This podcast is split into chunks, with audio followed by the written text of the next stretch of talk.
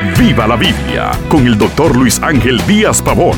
Abra las escrituras y acompañe al pastor en su estudio, porque la Biblia es para vivirla. Sé de personas que después de la muerte de un ser querido viven largos periodos de depresión.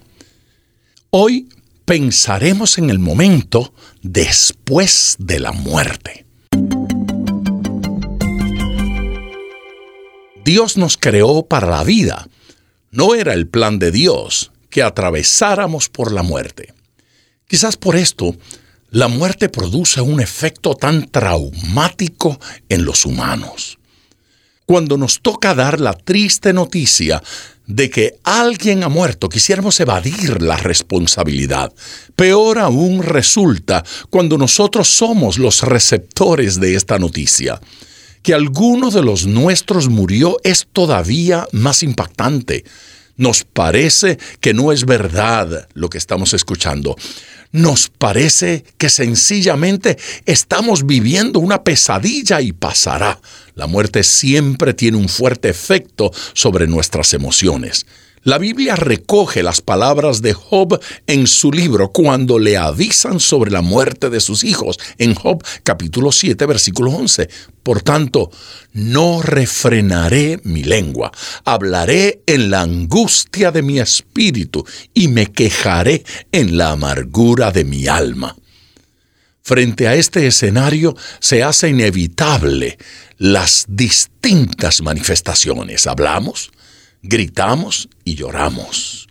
Todos hemos visto a algunos que cuando empiezan estas manifestaciones tratan de ahogarlas. Dicen cosas como, no llores, eh, sé fuerte. Es muy importante entender que es normal y todavía más es necesaria tal manifestación. El Evangelio según Juan narra que Jesús lloró. Al saber sobre la muerte de su amigo Lázaro, Jesús lloró. El Señor nos enseña que no es pecado llorar, que no es malo entristecerse, que es de humanos y que sencillamente es una manifestación de amor. El rey David tuvo que enfrentar la durísima experiencia de la muerte de algunos de sus hijos. Una de estas experiencias fue cuando su hijo Absalón se levantó contra su reino y puso en peligro la vida de muchas familias y la permanencia del reino mismo. En esta ocasión el ejército de David se levantó y venció a Absalón dándole muerte. David reaccionó con extrema angustia, de tal manera que no apreció todo lo que se había logrado, ni a cuántos se había salvado. La muerte no debe llevarnos a la ceguera y a desestimar los que están a nuestro lado. No olvidemos que vivimos por ellos también. En otra de estas experiencias de David, la muerte no fue de golpe, sino que fue un proceso. Su hijo enfermó estaba al borde de la muerte, por lo que David, angustiado, entró en un profundo tiempo de oración y ayuno.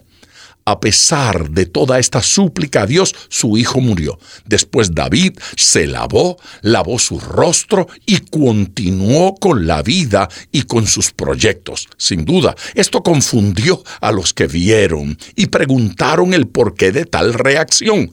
La respuesta de David fue que no había nada que hacer. Quizá haya otros hijos, otros seres queridos y otros planes que Dios todavía tiene con nosotros. Debemos levantarnos y continuar. Y recuerde, ponga todo su corazón al estudiar las escrituras, porque la Biblia es para vivirla. Acompañe regularmente al Dr. Díaz Pavón en su estudio personal de la Biblia. La experiencia de décadas de ministerio de la palabra son vertidas en cada jornada. Usted puede adquirir copias de esta enseñanza visitando nuestra página web www.diazpavón.com. Esté atento, participe en nuestro próximo estudio y viva la Biblia.